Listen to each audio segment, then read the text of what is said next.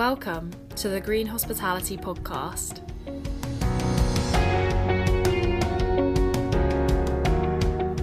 Green Hospitality is an organisation with a primary mission to encourage businesses to work together and bring about innovative solutions to achieve the United Nations Sustainable Development Goals.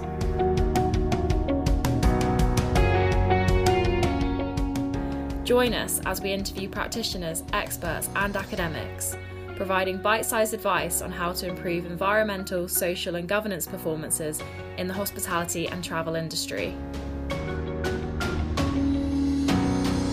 Welcome to today's episode of the Green Hospitality Podcast about regenerative agriculture. My name is Lucia Loposhova, the Executive Director of Green Hospitality, and I will be your host of this episode. As many current agricultural practices have serious consequences on the environment, including deforestation and soil degradation, the agriculture sector is one of the biggest emitters of carbon dioxide. But despite agriculture's enormous potential to hurt the environment, it also has enormous potential to heal it. Today's guest, Peggy Chan, the Executive Director of Zero Foodprint Asia, will share with us how they are helping farmers to work towards the widespread adoption of soil health practices and substantially mitigate climate change. Hi, Peggy. Please introduce yourself and Zero Foodprint Asia to us. I'm Peggy Chan, and I was the founder of Grassroots Pantry, which was a plant based, locally sourced ingredient focused uh, restaurant here in Hong Kong. And recently we started Grassroots Initiatives, which is a consultancy focused on helping food service operators transition to more sustainable operations. And this past year, we've taken on an additional role as executive director and took Zero Foodprint, that is based in California, licensed NGO charity, over to Asia. We are now basically launching Zero Foodprint in Hong Kong to start and basically branching out in parts of Singapore, Taiwan, and also mainland China. Thanks for introducing us to this. Could you explain to our listeners what regenerative farming is? All right. Well, regenerative farming is an emerging term. It's actually becoming more and more recognized. Just think of organic in its most pure form without the additional lobbies and, and large companies taking over organics. Uh, so think of organic in its most pure form creators of organic started organic, which was the fundamental hope was that the soil would be healthy um, regenerative is a next layer, next level type of uh, way of farming in terms of how we see the planet for the future and how we utilize science and technology to help us now quantify that the better forms of farming has to be non-pesticides, non-chemicals, uh, less to no tilling, that it has to be worked uh, in terms of incorporating trees and cover crops and mulching and managed grazing that there's a symbiosis ecosystem involved. So think of permaculture, but on a scientific level and less of the om and spiritual stuff. yeah. Thank you very much for, for the response. Why is investing in regenerative agriculture important? most of what is currently available and sold on supermarket shelves and that you see in restaurants or low to mid range restaurants are industrialized food meaning they're ingredients that are grown on industrialized commercial farms that have been heavily sprayed, that often uses genetically modified seeds, that basically has stripped off land ownership from people who essentially work the land to become to, to be stewards of the land. And 90% of industrialized agriculture are growing GMO crops such as corn, corn, rice, wheat, soy, beans is where industrialized agriculture focuses on a lot of these crop materials, but 90% of it isn't fed to humans. It's grown fed to animals to breed animals. And so it's a it's a very very complex situation and why should we fund regenerative because currently it's only industrialized agriculture that is funded and subsidized by the government and a lot of a lot of lobbyists and when you know you and I we know about organic industry, organic foods, for the past 50 years, 60 years. But the total amount of certified organic land globally is only 2%. So why is it that it's been so difficult to get people to transition to organic? Because there have been so many barriers and layers of deterrence for people to transition to organic, right? Um, the costs are so hefty to become organic. Just in Hong Kong in the last 10 years, the price to obtain a certification has doubled. So what we're trying to say is where we want to decentralize and democratize the food system by creating a renewable food system that rewards farmers for farming better, meaning farming more healthier foods and taking care of our soil and drawing atmospheric carbon from the atmosphere. At the same time, we're allowing them to have fair wages. We're allowing farmers to be or to see agriculture as a proper career, a, a career that they can move forward with. But regenerative agriculture technically don't get that funding.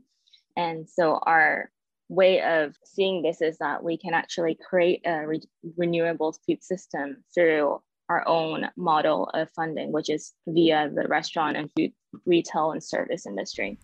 Thank you very much for, for the response. What inspired you to start Zero Foodprint Asia? I joined Zero Foodprint California as a restaurant that went through their life cycle assessment. Uh, we're, we're able to ascertain what we were emitting in terms of greenhouse gas emissions per year as an operation. So it looks into all of your inventory, your supply chain, looks into your energy, waste, and water. And by that, we were able to kind of see an average of how much we were emitting. Once we know how much we're emitting, that's when we can actually find ways to improve because it's that detailed. Life cycle, the LCA process is very, very detailed in, in the sense that it shows you that actually most of our, the bulk of greenhouse gas emissions in the food system comes from the supply chain, meaning how land is used, how land change is currently used to for agriculture, and most of it is in how food is grown, how it's processed and such, and not via the end stage, which is what people often think of as like transport, food waste, and obviously the process that requires to create the, the dishes. So we joined uh, Zero Foodprint in 2018 back then, and we're pretty much the first restaurant in Asia to become carbon neutral. So we took that fund to basically offset our emissions once we knew how much we were emitting, then we could mitigate that by first and foremost, obviously reducing our emissions however we can, and then to offset it. And our way of offsetting isn't to some random Sri Lankan mangrove that we don't will never visit. Our way of offsetting was to fund it in regenerative agriculture. Okay, so back then we were funding projects or regenerative projects in California and Colorado. And so, why we decided to bring it to Asia is because everybody has to see that we're facing a global issue, but we need to create solutions in a local context. And Asia, where we are in Hong Kong, is completely different. Even the soil different, you know, what we grow seasonally is different. It's different compared to California. So that's why Zero Foodprint, I guess we had a really mutual understanding that it was going to happen and it had to happen um, and no better time to happen was to bring it to asia now. And they also recently just launched the nordic arm as well as the deutschland arm as well. Yeah. Thank you for giving us more details about um, the zero foodprint asia. Can you share with us how are you crowdfunding for projects how that works and what better practices are you actually implementing to reduce carbon emissions this is a real learning process for myself. Uh, at the beginning of the year, I wanted to kind of test the model to see how strong this practice is because I think that like in the States, you'll see a lot of people who uses like Kickstarter to crowdfund a, a creative project. It, it just becomes like something really big and like people just donate directly uh, for a project for a creative purpose. So I decided to like get my cookbook and running together and crowdfunded that through Kickstarter. And that kind of happened. But I realized that the mentality and the culture that we exist in here don't generally know or understand what crowdfunding means you know they they think that anytime i give money it's i'm paying you for a service or a product and therefore i expect you to give me a product and service that is of value to this money that I'm giving you, right? I want to support creatives and farmers who are doing good things, regardless of what the end results are, right? So it's a very, very different mentality and something that we need to find out how we will overcome. But the difference is that in with zero foodprint crowdfunding model, it's an opt-out model. So that means it's by default that 1% of the bill is added to the bill. So the customer can ask to opt out, which very rarely, less than 1% of time, people will opt out because it makes them look really cheap. So, so actually, no, I'm, well, I guess in a like communications context, it really works. But the amount, the dollar amount is actually very little when we talk about this 1% pledge, which is the first phase of Zero Foodprint Asia. We use this as a catalyst to the next phase, which is the carbon neutrality program. Okay. And the 1% pledge helps us get the conversation started. We want to get people to start talking about why soil, why it matters, why why it would help draw down carbon from the atmosphere, which is what's creating climate change or causing climate change, um, how the food industry can be a part of it, why it should be a part of it, why having healthier soil means healthier foods. These are not conversations that we have and don't know, eh, but interestingly, it's like it's been taught to us through biology class, you know. How does carbon get stored in the soil through photosynthesis? But somehow, again, we forgot about that. This 1% pledge is really just a, a very easy, simple way by utilizing every single transaction made, whether it's in grocery stores or in food retailers or in restaurants and cafes, um, that $37 flat white, it means a 37 cents like donation, you know. And so that's nothing. Even if the operator was to add, increase their price, internalize it, which people always do, companies always internalize different costs they they add one dollar they add five dollars in order to whether it's price increasing ingredients this year or it's the supplier has decided to uh, increase the price therefore it filters down to the retailers they would have to increase prices too right or it could also just be like the business wants to create a larger profit margin because their rent increased so adding like internalizing costs in order to increase selling price is very normal so what we're trying to say is actually that 1% is nothing. So 37, 37, that's like not even a dollar, right? So in that sense, um, it doesn't affect the consumer so much because we often worry about when we start to factor in true cost of food, meaning all of the externalities that is involved in growing food and transporting food to you, that all of a sudden it would be three times higher. And how is the customer going to pay for it, right?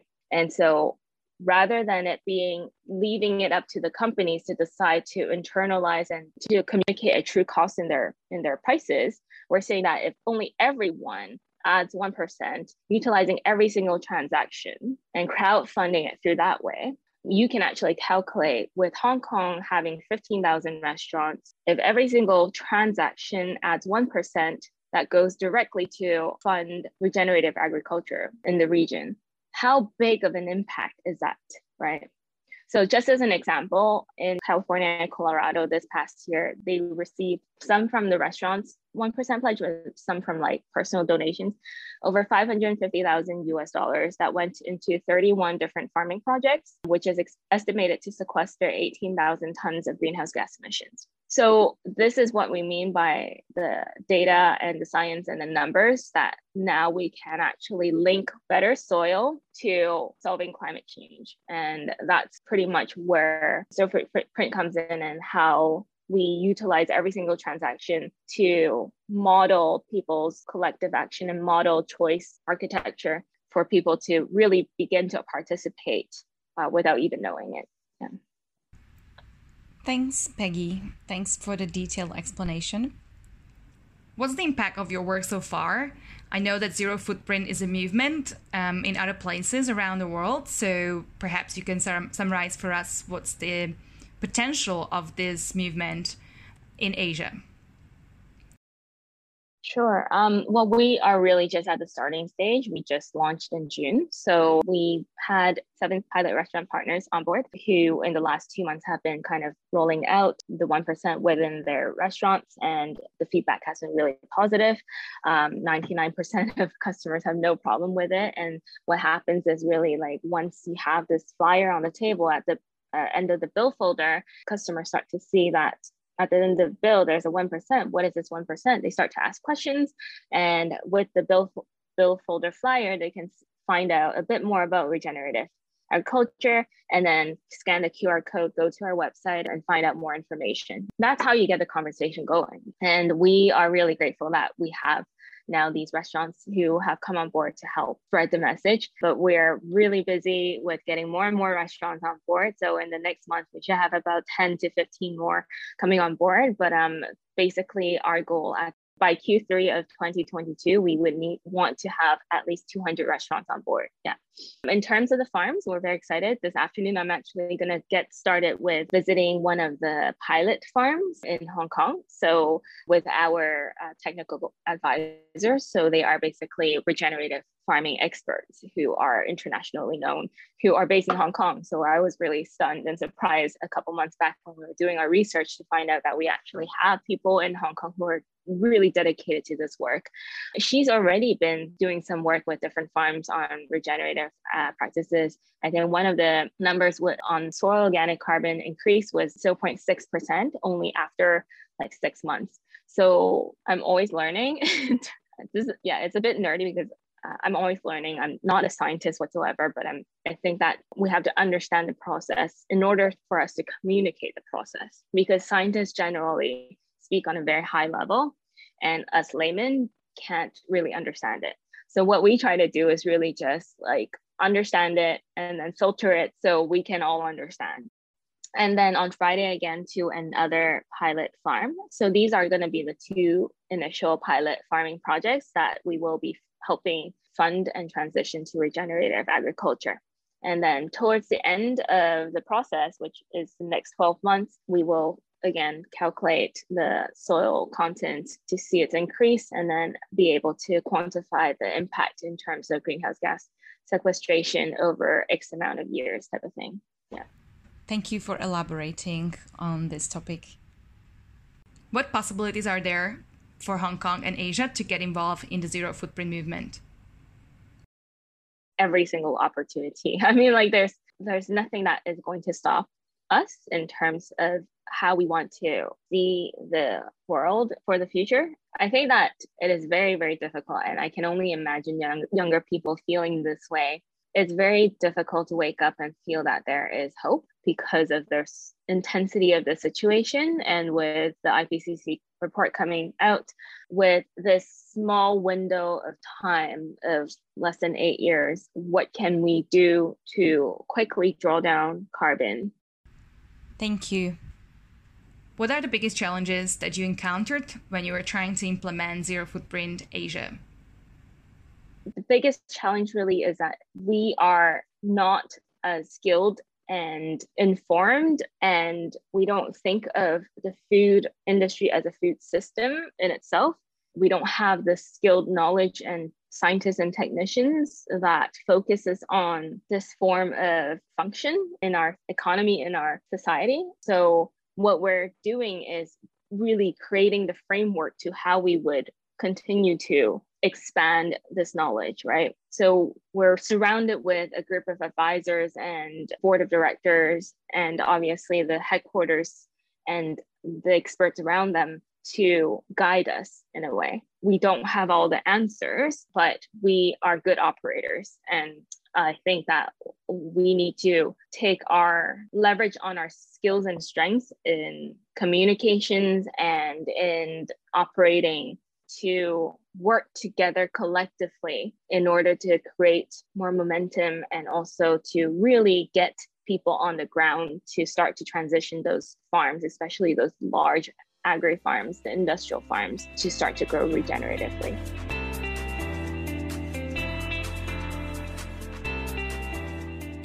That was our episode on regenerative farming.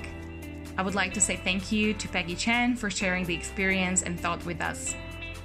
I hope that you found the content interesting, and if you would like to know when the new episode is released, subscribe to our podcast on Green Hospitality's website.